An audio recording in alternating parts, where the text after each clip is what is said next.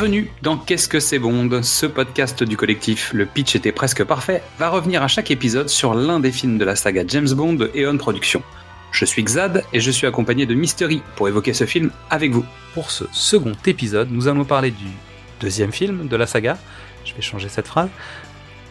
Bon baiser de Russie. Bonjour, Mister E. Bonjour. Comment ça va? Tu veux changer maintenant ta phrase? Non, je vais la garder, mais je vais garder le fait qu'on va dire qu'on va la changer, parce qu'en fait, faut la changer. Si à chaque fois je dis le deuxième film et le deuxième euh, machin, le deuxième épisode, on va pas s'en sortir. Alors, notez ça. En fait, à chaque épisode, on est sur le nouveau film de la saga, ce qui veut dire que le troisième épisode sera le troisième film, le quatrième épisode, ce sera le quatrième film, et ainsi de suite. Sauf si on fait les malins et qu'on fait un compte à rebours. On commence par l'épisode 24 et on redescend dans, dans le temps. Euh, parce qu'en fait, l'objectif de ce podcast, c'est d'essayer de sortir à peu près les épisodes avant la sortie du 25e film, ou juste après si on est vraiment très très à la bourre. Tu vois? Et donc à ce moment-là, on pourra sortir le 24, le 23, le 22, le 21. Peut-être qu'on fera un truc à la ténètre comme ça. On ressortira les épisodes en sens inverse. Moi, je suis prêt à, à propager le Covid pour qu'on soit à l'heure. Hein. Ah, bien joué Parce que pour l'instant, il sort en France. On a une date. C'est pas sûr que ça soit maintenu, peut-être. Euh, il finira peut-être sur Netflix en, mode payant, on verra. Disney Plus, si tu m'écoutes, ce sera pas chez toi. Euh, donc, pourquoi, pourquoi es-tu encore avec nous, euh, Mister E? Pour, pour, Pourquoi? Parce qu'après ce, ce, premier, ce, ce pilote sur, sur Dr No, pourquoi es-tu encore parmi nous? Parce que je suis perfectionniste et comme les films de James Bond, plus on avance, meilleur on devient. Pas mal, bravo. J'aime bien ton style. Moi, j'aurais tendance à utiliser la phrase des, des, qui dit à force de rater, on finit par réussir. donc finalement, ça peut marcher aussi. Ça n'a aucun rapport avec ce film. On va parler de, donc, de Bon baiser de Russie. Euh, donc, merci Mister E d'être avec nous. Qu'as-tu pensé de ce film en quelques mots avant qu'on attaque le pitch? Juste vraiment une phrase. Le moins James Bond de tous les James Bond. Ok. Le plus Hitchcock de tous les James Bond. Voilà, là on va se rejoindre. Là c'est bon, je, je, signe, je suis avec toi. C'est le plus Hitchcock des James Bond. Et, euh, et c'est pas pour le plus mal finalement. Donc le pitch. Donc le pitch de ce deuxième film est assez simple. Avec la complicité d'une jeune russe, Bond cherche à s'emparer d'une invention stratégique ultra secrète, le Lector. C'est plein de promesses tout ça, dis donc? Je la trouve pas bien. Non, c'est un résumé. C'est pas le bon résumé. Si, ça marche quand même. Mais non. Mais si, ça fonctionne. C'est pas parfait, mais ça marche. C'est pour. Non, mais alors, on continue. Mais blague à part. Euh, non, parce que parce que on... le pitch, c'est pour moi, c'est pas ça. Alors attends, j'en ai un autre. J'ai celui de Wikipédia. En pleine guerre froide, le dernier joyau technologique soviétique, le Lector, est convoité par le Spectre, la redoutable organisation criminelle dont fait partie le docteur Julius No, et par les services secrets britanniques qui chargent Bond de le récupérer. Mais cette affaire cache en réalité une redoutable mise en scène du Spectre pour piéger 007 en misant sur son point faible, les femmes. C'est un peu le bordel aussi comme résumé, non? C'est un pitch bizarre. C'est un pitch un peu étrange. Donc en gros, bref, nous on va faire le pitch. Le pitch c'est quoi? C'est le spectre, caché à l'intérieur de l'armée rouge, qui utilise une jeune femme pour attirer James Bond afin qu'ils échangent le lecteur. James Bond est au courant qu'il y a peut-être un piège, mais il ne sait pas que c'est le spectre qui se cache derrière ce piège. Est-ce que ça te va comme résumé ou pas? Sinon, c'est à toi de faire le résumé du prochain James Bond. Dans Bon baiser de Russie, le spectre cherche à se venger de James Bond en l'appliquant dans le vol d'un appareil de décodage soviétique et d'une très jolie jeune russe. Pas mal. Pas mal. Donc, en gros, si on résume, James Bond, un piège, un appareil euh, signé de, de chez McGuffin Productions. Fabriqué par McGuffin. Ouais, McGuffin, McGuffin Co. Euh, et donc une jeune russe, peut-être, qui voudrait passer euh, à l'ouest et euh, qui elle-même est potentiellement à l'ouest puisqu'elle a l'impression de travailler pour l'est, mais qu'en fait elle travaille pour le spectre. C'est ça le, le concept. Ça te va ou pas? Ouais. Si on résume, on est pas mal, on est pas mal. From Russia with Love, le titre original, sorti 1963, réalisateur Terence Young pour sa deuxième réalisation de Bond, un film de 115 minutes. Les acteurs principaux sont James Bond, Daniela Bianchi, Pedro Armandariz, Lotte Lena, Robert, Robert Shaw, Bernard Lee à nouveau, Eunice Gayson qui revient pour son rôle euh, donc de Sylvia Trench qu'on avait déjà vu donc dans Doctor No, on avait posé ce fusil de Chekhov et on le récupère. Salut, on va l'utiliser, on va mettre un On va lui mettre un coup. Euh... oh non Oh non Oh non Ça fusille Ça sert à tirer, non Lois Maxwell dans le rôle de Miss Moneypenny. Et ce sera tout pour la suite. Et c'est la première apparition de Desmond Levlin euh, dans le rôle de Q. Et ça, c'est important. Parce qu'en fait, c'est ultra important. C'est le personnage récurrent des. C'est celui qui aura fait le plus de films de James Bond. C'est le comédien, le, comédien qui aura le plus tourné dans James Bond. Donc, on peut le féliciter, euh, donc Desmond, qui va apparaître pour la première fois, mais de manière un peu euh, légère. C'est-à-dire, il passe, il pose un objet, il s'en va. Euh, on n'est pas du tout encore dans un truc. Euh, on n'est pas dans son laboratoire. Déjà, rien que ça, on n'est pas dans, son, laboratoire. Mais il explique un peu le fonctionnement, etc. Mais disons qu'il n'y a pas encore cette relation euh, taquine qu'il peut y avoir entre James Bond et, Q en fait dans les épisodes à suivre. Là pour le coup, il arrive, c'est un technicien, il présente le matériel et il s'en va. C'est-à-dire que euh, je pense qu'ils savaient pas encore s'ils allaient garder ce personnage, sans doute. Non, il est dans les romans, euh, très certainement. Mais on, on le redit, on n'a pas lu les romans, donc on pense qu'il est dans les romans, n'est-ce pas, Mister E? Il faudrait qu'on regarde quand même un moment. Ouais, il faudrait qu'on qu de ça, un de ces quatre. Euh, et la musique du générique est euh, chantée par Matt Monroe et ça s'appelle From Russia with Love. Chanson en fin de film et pas au générique de début. Eh ben non. Mais par contre, on a déjà l'ouverture avec le, la fameuse séquence du gun barrel qui que l'on voit en fait déjà euh, avec l'apparition qu'on avait déjà vu dans le Doctor No. Mais on commence à se rapprocher de la structure petit à petit des James Bond, même si c'est pas encore tout à fait ça. Ça viendra vraiment à l'époque de Goldfinger avec le pré-générique, qui est une situation qui se termine, et un générique qui est réalisé exprès dans, dans le cadre de euh, James Bond. On va passer à la bande-annonce du film, et donc on va vous permettre de vous replonger dans l'époque avec une bande-annonce qui fait 3 minutes 54, et donc qui va vous raconter à peu près tout, le, film.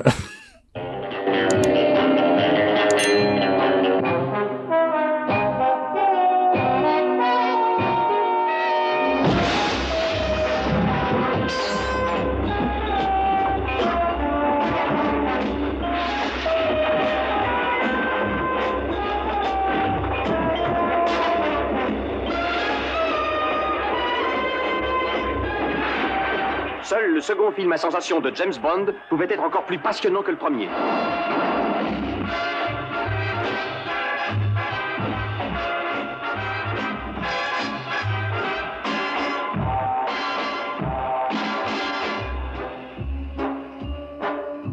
Krilenko.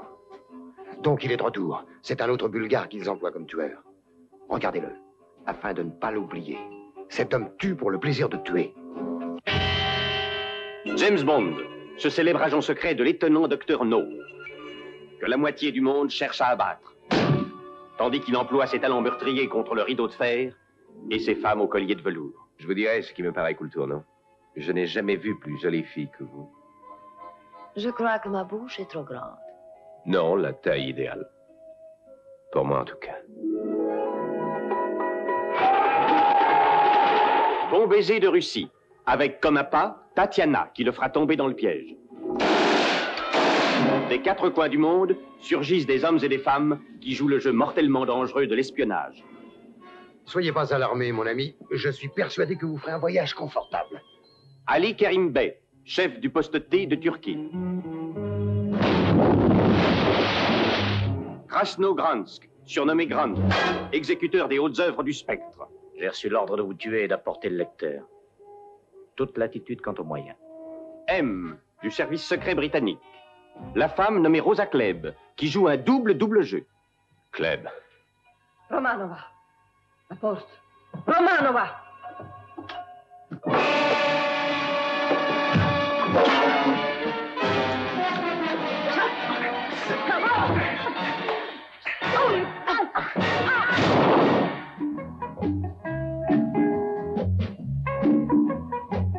Baiser de Russie. Elle danse pour lui. Elle se pâme pour lui. Il meurt pour lui.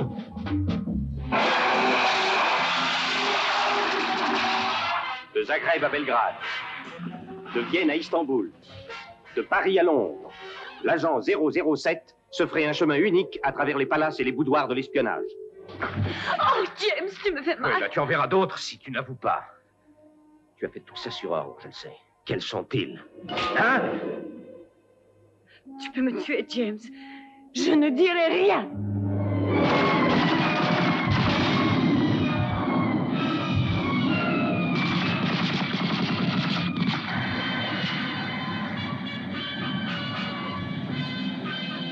Vous êtes pris au piège, monsieur Bard. Vous ne vous échapperez pas.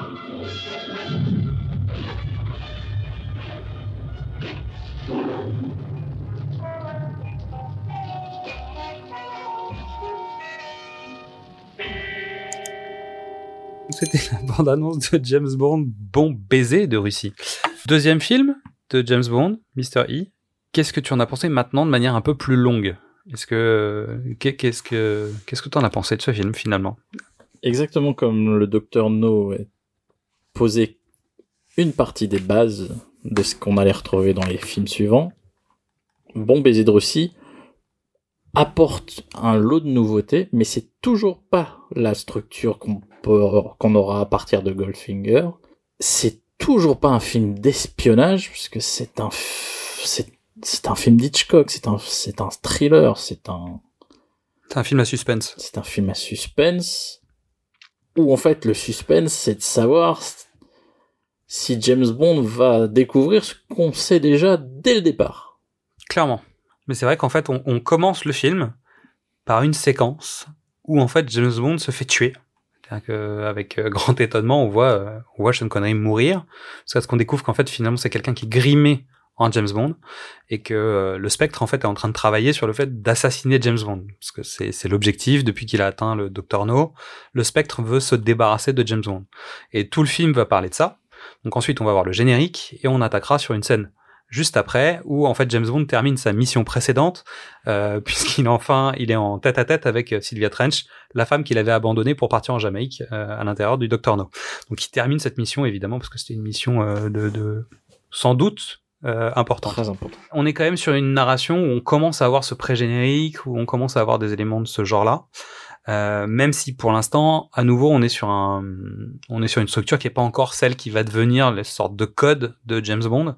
Mais moi, j'ai noté un certain nombre de choses. Donc, en fait, on a le spectre dans le film. On a des codes secrets. On a la Russie. Donc, qui va rester quand même l'ennemi pendant un certain temps, hein, parce qu'en fait, les nazis, c'était un peu loin. Donc, résultat, on a pris les Russes. Parce que finalement, c'était, c'était plus facile. Mais il y a de la trahison. Il y a une machine avec, euh, une machine codée, en tout cas de décodage. Il y a des pièges. Il y a Moneypenny, il y a lancer de chapeau, il y a les rendez-vous avec M, il y a des filatures il y a des courses poursuites. Donc on est quand même un petit peu euh, dans, dans, dans, les codes de James Bond quand même. C'est-à-dire on a on a si on devait faire le bullshit bingo de James Bond, on pourrait cocher un certain nombre de cases. On, commence quand même à avoir un certain nombre d'éléments qui sont récurrents et qui sont là euh, de manière euh, posée. C'est le principe de les voir une deuxième fois, c'est le début d'une récurrence. C'est ça, c'est ça. C'est-à-dire qu'on avait une partie des éléments qui étaient déjà là.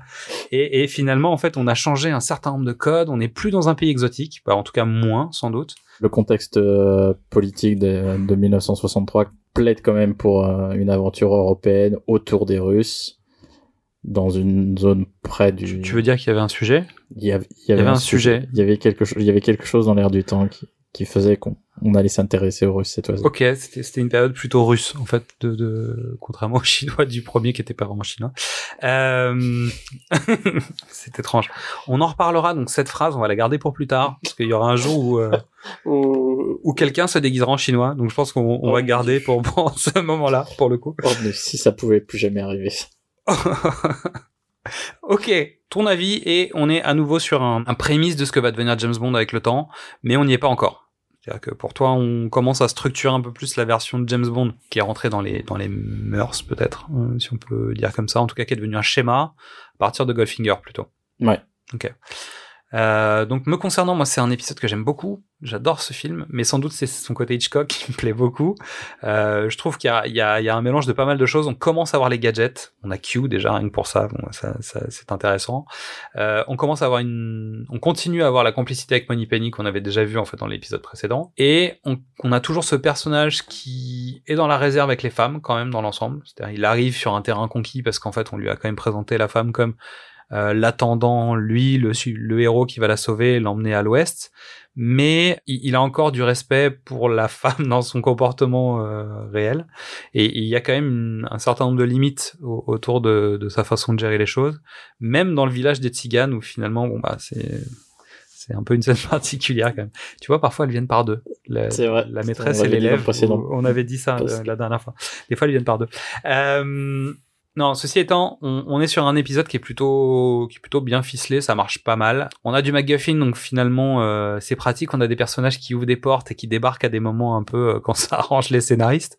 Mais disons que c'est un peu mieux euh, un peu mieux construit. En tout cas, il y a une narration qui est plus à suspense, qui oblige quand même à avoir un, un schéma narratif un peu plus tendu et un peu plus un peu plus serré autour de l'intrigue. Je sais pas ce que t'en penses, mais je suis d'accord. Et contrairement à Doctor No, c'est Ursula Andress qui débarque en plein milieu du film sans savoir pourquoi.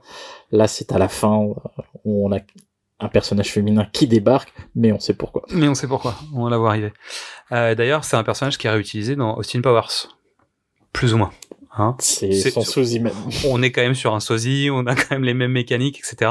Euh, et surtout, c'est le premier épisode où on découvre le, le numéro 1. Alors, on ne le voit pas vraiment, mais euh, on installe un ennemi qui est numéro 1 et donc on se rend compte que c'est le chef de l'organisation du spectre, en tout cas potentiellement, ou le chef du village, ça dépend en fait dans quel, euh, dans quel contexte on se place. Et donc on découvre que le spectre qui avait été évoqué par le Docteur No est une vraie organisation internationale avec des moyens très conséquents, infiltrés dans les grandes agences euh, d'espionnage internationales, dont la dans les Russes. Histoire si tu avais trois moments du film à retenir, ce serait quoi? Les trois moments importants du film pour moi, qui ai découvert le film pour la première fois à l'occasion du podcast, Robert Shaw, l'arrivée de Robert Shaw, qui est à la fois le Terminator et Rutger Hauer dans Blade Runner, avec sa présence magnétique, et tout est là. La fête euh, avec les Tziganes, qui était quand même un peuple sous-représenté et c'est folklorique et c'est caricatural, mais c'est positif. Mhm. Et le troisième, c'est cette euh, longue séquence euh, dans l'Orient Express qui donne au film son aspect euh, Hitchcockien. Est-ce que c'est la seule scène qui donne cet aspect Hitchcockien au film? Je, Moi, je rajouterais la, la scène où, où, James Bond est poursuivi par un hélicoptère qui frôle le sol. James Bond est obligé de s'allonger, donc évidemment, qui rappelle très nettement la mort aux trousses, euh, sans, sans, sans, sans, aucun doute en fait euh, sur le sujet. Donc on est quand même dans des appels du pied très clairs entre les séquences notamment euh, du train, ça c'est indéniable, et, et, cette séquence de poursuite avec l'hélicoptère qu'appelle Hitchcock sans, sans même hésiter. Qui en appellera beaucoup d'autres, puisque je pense que la poursuite de James Bond par un hélicoptère devient, revient régulièrement. Devient une marotte. Oui, c'est vrai. Mais celui-là, il l'abat avec un fusil un fusil à lunettes qui, qui euh, il, a, il, a, de la chance sans doute. Non, mais en fait, on arrive quand même à créer dans ce film. Alors, on, on, parlait de, de, de, la narration tout à l'heure du film, c'est de dire que euh, finalement le spectateur est mis dans la confidence, mais quasiment à la première scène on sait quel est le plan du spectre, on sait que euh, le spectre a prévu de, de s'en prendre à James Bond, et finalement, on va passer le film à être du mauvais côté de la barrière, et à se demander si James Bond va se rendre compte, et ce qu'il va s'apercevoir de... Donc la question, c'est que nous, aujourd'hui, bah, pour nous, c'est un mécanisme qui, a priori, est, entre guillemets, d'écriture est peut-être un peu faible, parce qu'en fait, on préfère ne pas être au courant de tout ou avoir une partie de l'information pour découvrir à la fin du film le fameux twist final. Euh, mais je pense qu'à l'époque, ça devait être un peu original comme façon d'écrire. Et surtout, c'était en opposition à Doctor No, où là, finalement, on découvrait et James Bond maîtrisait tout de A à Z. Et là, le spectateur voit James Bond qui découvre les choses de A à Z, à l'inverse. Même si il est quand même au courant que potentiellement il y a un piège. C'est juste qu'il sait pas trop de. C'est sûrement un piège. Ouais, mais on sait jamais. Mais la fille est jolie quand même. Je vais, je vais quand même aller voir, on sait jamais. Mais tu sais que c'est un piège. ouais. Euh, mais il y a moyen. Laissez-moi aller vérifier quand même. On sait jamais. Il y a un lecteur en jeu, donc peut-être que ça vaut le coup d'aller voir. Par contre, tu vois bien que là, il y a des Russes et des Bulgares. C'est un piège. Cette scène est drôle. Quand il lui explique qu'ils sont poursuivis par des, bah, ils sont, ils sont suivis par une voiture, et il lui dit non, mais vous inquiétez pas, c'est normal, c'est les Bulgares, on fait ça tout le temps. Soit c'est eux, soit c'est nous. Voilà. Donc on est toujours suivi, vous inquiétez pas, c'est normal, c'est comme ça que ça marche ici. En VO, le chauffeur euh, explique que c'est la voiture avec le numéro de la plaque d'immatriculation. C'est mardi, c'est normal. C'est original en tout cas comme type de blague, c'est-à-dire qu'en fait, dans le premier film, ils installent un code où James Bond désamorçait le fait d'être pris euh, par un chauffeur qui n'était pas vraiment un chauffeur qui venait de chercher. Il était poursuivi aussi euh, par moment, ou en tout cas suivi par des voitures. Et là, en fait, ça devient une blague.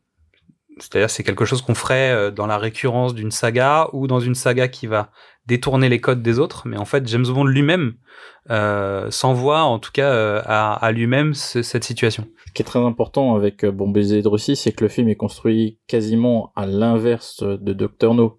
Autant dans Doctor No, James Bond maîtrisait tout de A à Z, il savait qu'il était suivi, que le chauffeur qu'il l'a récupéré à l'aéroport n'était pas n'était pas son chauffeur, que c'était un traître et qui maîtrise, on sentait en maîtrise de la situation.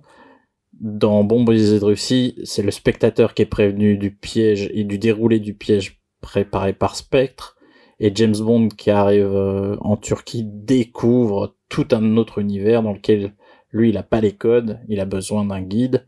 Et tout ce qui faisait les étapes de Dr No sont placés à l'inverse. C'est-à-dire que il découvre qu'il est suivi et son chauffeur qui est un bon chauffeur, c'est pertinemment qu'il est suivi, c'est normal, on est en Turquie. Euh... Et, ça en devient drôle, c'est une blague. C'est-à-dire sur un deuxième épisode d'une saga euh, comme James Bond qui est relativement sérieuse, on va pas dire que c'est euh, c'est pas potache et c'est pas le principe, mais justement il joue déjà avec, euh, il, s'amuse à singer les codes qu'ils ont plus ou moins installés déjà dans, dans, dans le premier film. Et, euh, et donc euh, qui, qui, génère finalement un sourire chez le spectateur, même même pour nous, euh, parce que c'est un, c'est une codification qu'on va trouver nous dans des sagas soit humoristiques, soit des, des, des sagas qui ont pris un certain temps à s'installer, qui finissent par s'amuser de leur propre code. Donc c'est déjà euh, assez original en fait, je pense pour l'époque de, de, se moquer de ses propres films indirectement comme ça. C'est l'arrivée des premiers one-liners. Ouais, avec avec des bonnes vannes bien senties par par moment. Alors après, moi j'ai je, je, l'avoue, j'ai vu les films en français euh, récemment parce que ça c'était plus pratique pour prendre des notes en, en continuant à suivre le film. Euh, mm, ça marche moins bien en français, euh, ça tout tout n'est pas aussi efficace, mais euh, il y a quand même des bons doubleurs, hein, on peut pas on peut pas le nier. Ah, on a quand même un film après qui est relativement on va dire qu'il a un procédé un peu de narration un peu linéaire, on n'a pas trop de scènes qui, qui viennent en surplus à part quelques petites extensions. On a, nous, un, un moment qui nous plaît beaucoup, c'est le périscope, Hein, je pense, Mister E, qu'est-ce que tu en penses? Sous, l'ambassade. Euh, sous l'ambassade de Russie. Russie, oui. C'est, c'est, mon, c'est un de mes gadgets préférés de, tous les films. À quoi tu as pensé, toi, en, voyant ce truc Parce que moi, j'ai, eu une idée, en fait, en me disant, mais en fait, on, on, donc James Bond est sous l'ambassade de Russie avec euh, son contact, euh, son contact à Istanbul. Et en fait, euh, les Américains ont installé euh, le périscope au moment de la construction du bâtiment qui va servir d'ambassade à la Russie. Et en fait, on monte un périscope et on voit dans la salle de réunion. En fait, donc on est au ras du sol hein, quand même. On n'est pas non plus dans un axe de caméra standard, ce qui arrive quand même souvent. Et on en reparlera sans doute dans d'autres James Bond, c'est-à-dire que quand on allume une caméra de surveillance, bah finalement il y a un montage. Mais là, dans ce cadre-là, on a quand même affaire à euh, bah, un périscope qui doit être à l'intérieur de quelque chose. Et moi, ma question était de me dire où est-ce qu'ils ont placé l'autre partie du périscope pour pas que ça se voit.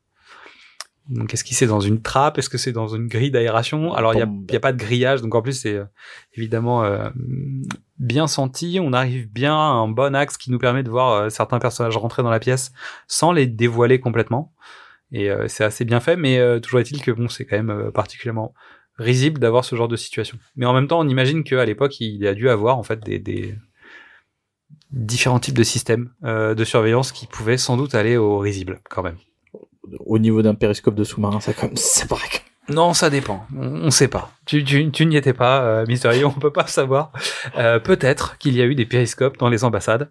Euh, donc, tout, ceci étant, ceci étant, cette scène est assez drôle. Euh, Qu'est-ce que j'ai noté moi dans, dans mes notes en regardant le film? Je me suis noté qu'il y avait une séquence avec des rats en sous-sol. Oui. Hein? Au moment de. On va peut-être en parler deux secondes. Dans dans une, dans une séquence très, très active et très spectaculaire.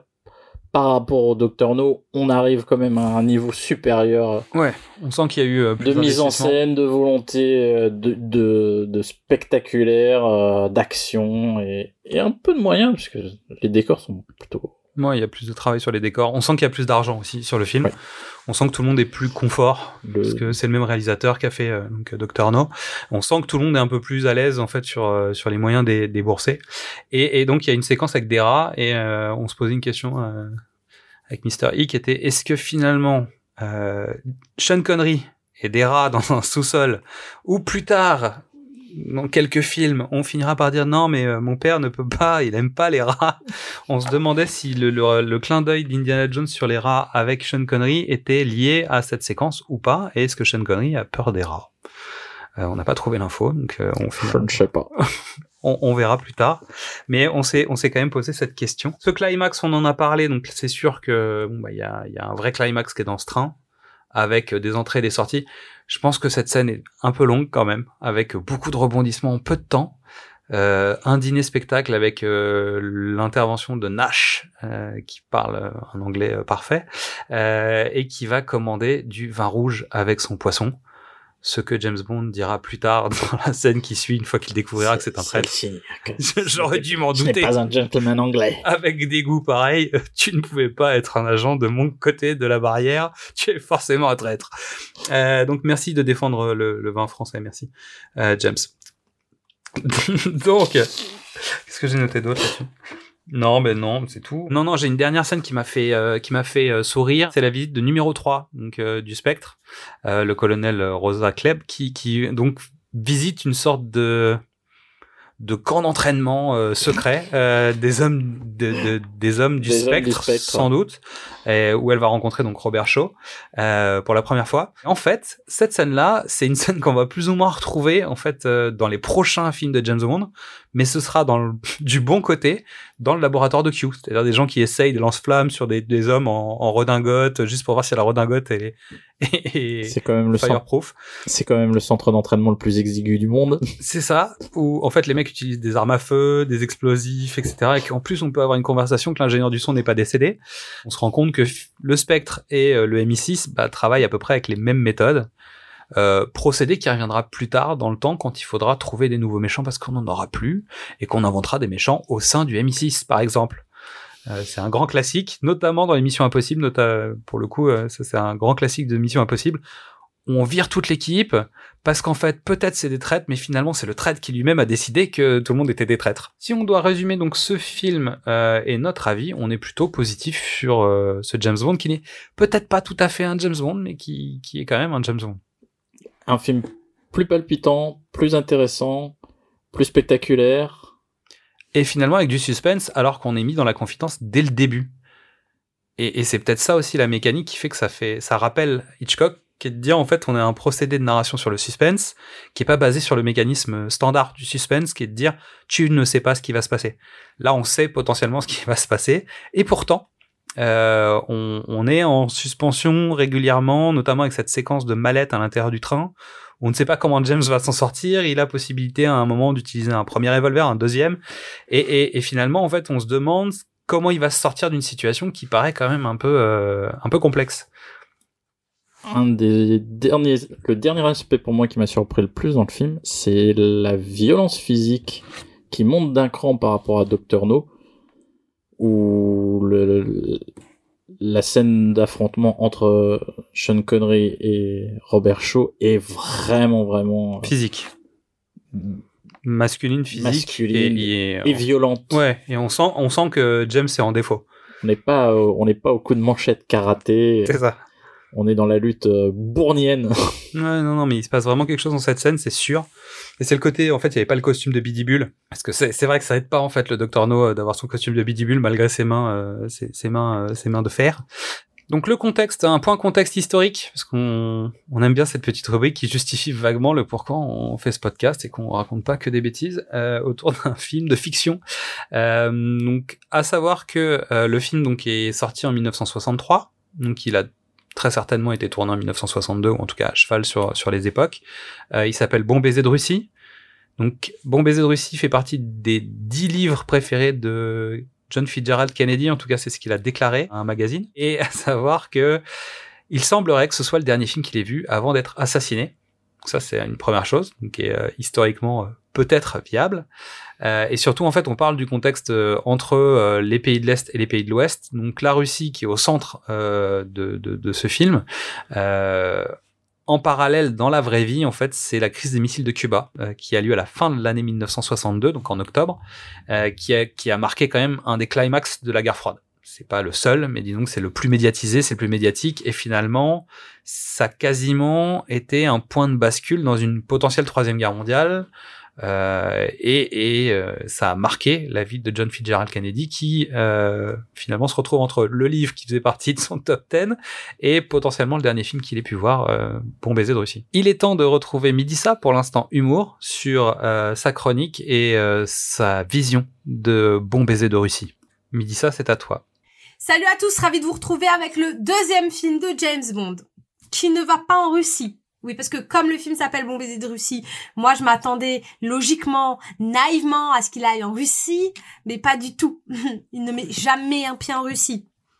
Par contre, c'est en Turquie qu'on retrouve. Euh, Quel rapport, me demanderez-vous? Aucun. mais sur place, il va se battre avec des Russes, non des Turcs. Enfin bref, le film commence en Turquie avec un homme déguisé en JB qui meurt pour tester la vitesse d'assassinat de Grant, le grand méchant russe. C'est n'importe quoi. Euh, euh, le mec, est-ce qu'il savait qu'il allait mourir? Mais genre, euh, pour de vrai Est-ce qu'il pensait que c'était lui qui était testé? Et puis d'abord, c'est qui ce type? Le contrôleur fiscal de Grant? Heureusement que ce film est à l'honneur les femmes. Prenez numéro 3 par exemple, avec une frappe surprenante qui a l'air d'être plus douloureuse pour elle que pour Grant. Pareil, l'avoir porté les lunettes de Steve Urkel a été très surprenant et douloureux. Parce que ça fait tout de suite moins russe. Peur, je veux dire. Autre femme mise à l'honneur, les tziganes, ou plutôt leur bagarre, bien plus crédible et sexy que celle des hommes. Bah oui, c'est connu, les femmes ont toujours été bien meilleures en, en bagarre. Et en faufilage aussi. Comme Tatiana qui se faufile dans la chambre de JB pour finir nue dans son lit sans qu'il se rende compte de rien. Alors que dans le premier volet, il a été très très très vigilant quand il rentre dans sa chambre. Là, il en a clairement mais rien à foutre. Pareil, rien à foutre de frapper Tatiana en plein visage avec la classe d'un gentleman anglais. Tout ça pour finir en tête à tête avec elle sur un bateau en pleine mer Encore une fois On remercie la talentueuse Midissa qui nous rejoindra au prochain épisode parce qu'elle était là dans le premier, elle est là dans le deuxième, donc peut-être elle sera là dans le troisième, on sait pas. C'est un projet narratif et on changera de personnage ou de comédien, euh, qui sait? Euh, on ne sait pas. Donc on retrouvera Midissa dans le prochain épisode qui nous parlera donc de Goldfinger. Maintenant, il est temps d'évoquer un sujet lié à James Bond. Comme le personnage de Ian Fleming est devenu un phénomène de société, son impact dépasse les films et les romans. Et nous allons donc tirer un sujet au chapeau et montrer nos talents pour l'improvisation. Oui, je sais, c'est le même lancement que la dernière fois, mais on, on en a qu'un, donc on va le garder. Euh, il est pas mal. Mister E, c'est à toi de tirer au chapeau un thème pour cette semaine. Alors, ce sera Max la menace. Max la menace. Un vrai plaisir particulier parce que je sais que Xad ne connaît pas la série. Non, je ne connais pas vraiment cette série. Alors Max la menace, c'est une série des années 60 écrite et conçue par Mel Brooks, qui est pour moi un génie comique au-delà de tous les autres. Ah, ah, et là d'un coup, mes yeux s'éclairent. Tu notes ou pas? Ça- Tu vois, tu me parles de, de ça. Je ne savais pas que c'était Mel Brooks qui avait écrit Max la menace. Je connaissais le, le nom de la série, mais je connaissais pas le concept. Donc j'imagine que c'est une grosse série parodique, un peu. euh, Il a... Mel a pris le personnage de et l'univers de James Bond, l'a retourné sur la tête et en a créé son opposé parfait. Max est petit, pas très malin, très gaffeur, nul avec les filles, mais pourtant, il y arrive tout aussi bien que le grand. D'accord, ok, très bien. Donc finalement, en fait, tu conseilles? Je conseille tout ce qui a été fait par Mel Brooks. Très bien. Moi, je mettrais certaines réserves, mais pourquoi pas? C'est le moment du morceau rejeté. Donc, c'est une séquence qu'on aime bien dans, dans, dans ce podcast où on va parler d'un morceau de musique qui a été rejeté par la production de James Bond après avoir été produit ou en tout cas en cours de production. Euh, pour le premier épisode, c'est euh, Mr. E qui nous parlait euh, de son morceau fétiche de Muse. Et moi, cette fois-ci, je vais vous parler d'un souvenir d'enfance, on va dire. Et je vais parler du groupe Ace of Base. Oh non Donc je, je pense que la génération donc euh, moderne va dire mais je sais pas ce que c'est que ce truc. Euh, les très très vieux vont dire ouais c'est une sorte de remake d'Abba et euh, ma génération va dire ouais je me souviens, euh, je me, je me rappelle j'ai vu The Sign tout ça. Et et donc euh, bon pour replacer le contexte c'est les années 90 c'est de l'eurodance une sorte de variété pop euh, électronique euh, et c'est un groupe qui cartonne à l'époque quand même donc qui en toute logique on leur a demandé de venir faire euh, une musique pour un James Bond et il s'avère que c'est le retour de James Bond euh, au cinéma après un certain temps avec la musique de GoldenEye. Donc changement de, de comédien principal. Euh, au revoir Timothy Dalton, bonjour Pierce Brosnan. Et, finalement ils font un morceau qui est sorti, euh, puisque euh, ils ont, ils ont conservé le morceau, il s'appelle Juvenile. Donc quand on l'écoute et qu'on remplace Juvenile par GoldenEye, ça marche à peu près. Euh, et c'est sûr qu'ils bon, n'ont pas fait le poids face à Tina Turner. Impossible. On leur a dit merci beaucoup d'être venu, c'était sympa, mais euh, ah, voilà, merci. C'est embarrassant, sortez. Et, euh, et, donc Tina Turner est venue faire son GoldenEye dont tout le monde se souvient, je pense, parce que c'est un, très très bon morceau de James Bond. D'ailleurs, les compilations dans l'ensemble sont plutôt sont plutôt chouettes. Donc, je vous invite à aller découvrir Juvenile de Ace of Base en imaginant que ça aurait pu être la musique de GoldenEye. Et ça marche à peu près. Euh, ça marche à peu près. Et donc sur ce, on a fini avec ce deuxième épisode. Euh, donc je remercie Mister E, je vous remercie à tous de nous avoir écoutés. On va terminer comme euh, la routine l'impose, non? C'est la tradition maintenant, on va dire que c'est une tradition. Euh, qui, qui n'était donc pas une tradition lors du premier épisode parce qu'on a changé les règles du jeu, parce qu'on fait ce qu'on veut. On fait comme James Bond. Jusqu'au troisième, c'est pas tout à fait ça, mais après, ça sera Et après, ce sera mieux. mieux. Euh, donc, on avait décidé de terminer sur les chansons rejetées, mais finalement, notre générique de fin va être la musique du prochain épisode. Euh, donc, dans notre cas, Charlie Basset qui chante Goldfinger. Parfait.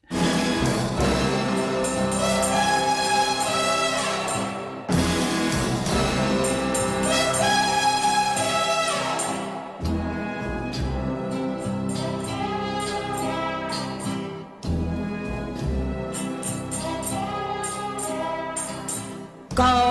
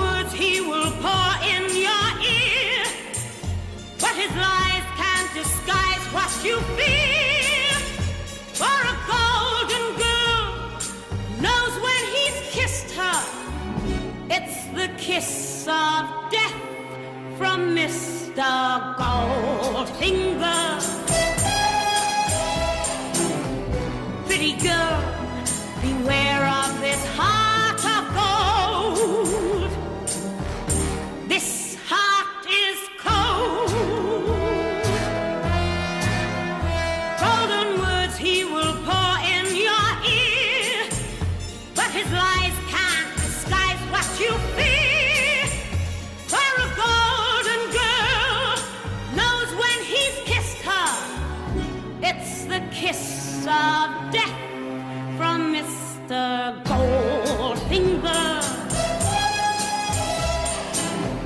Pretty girl, beware of this heart.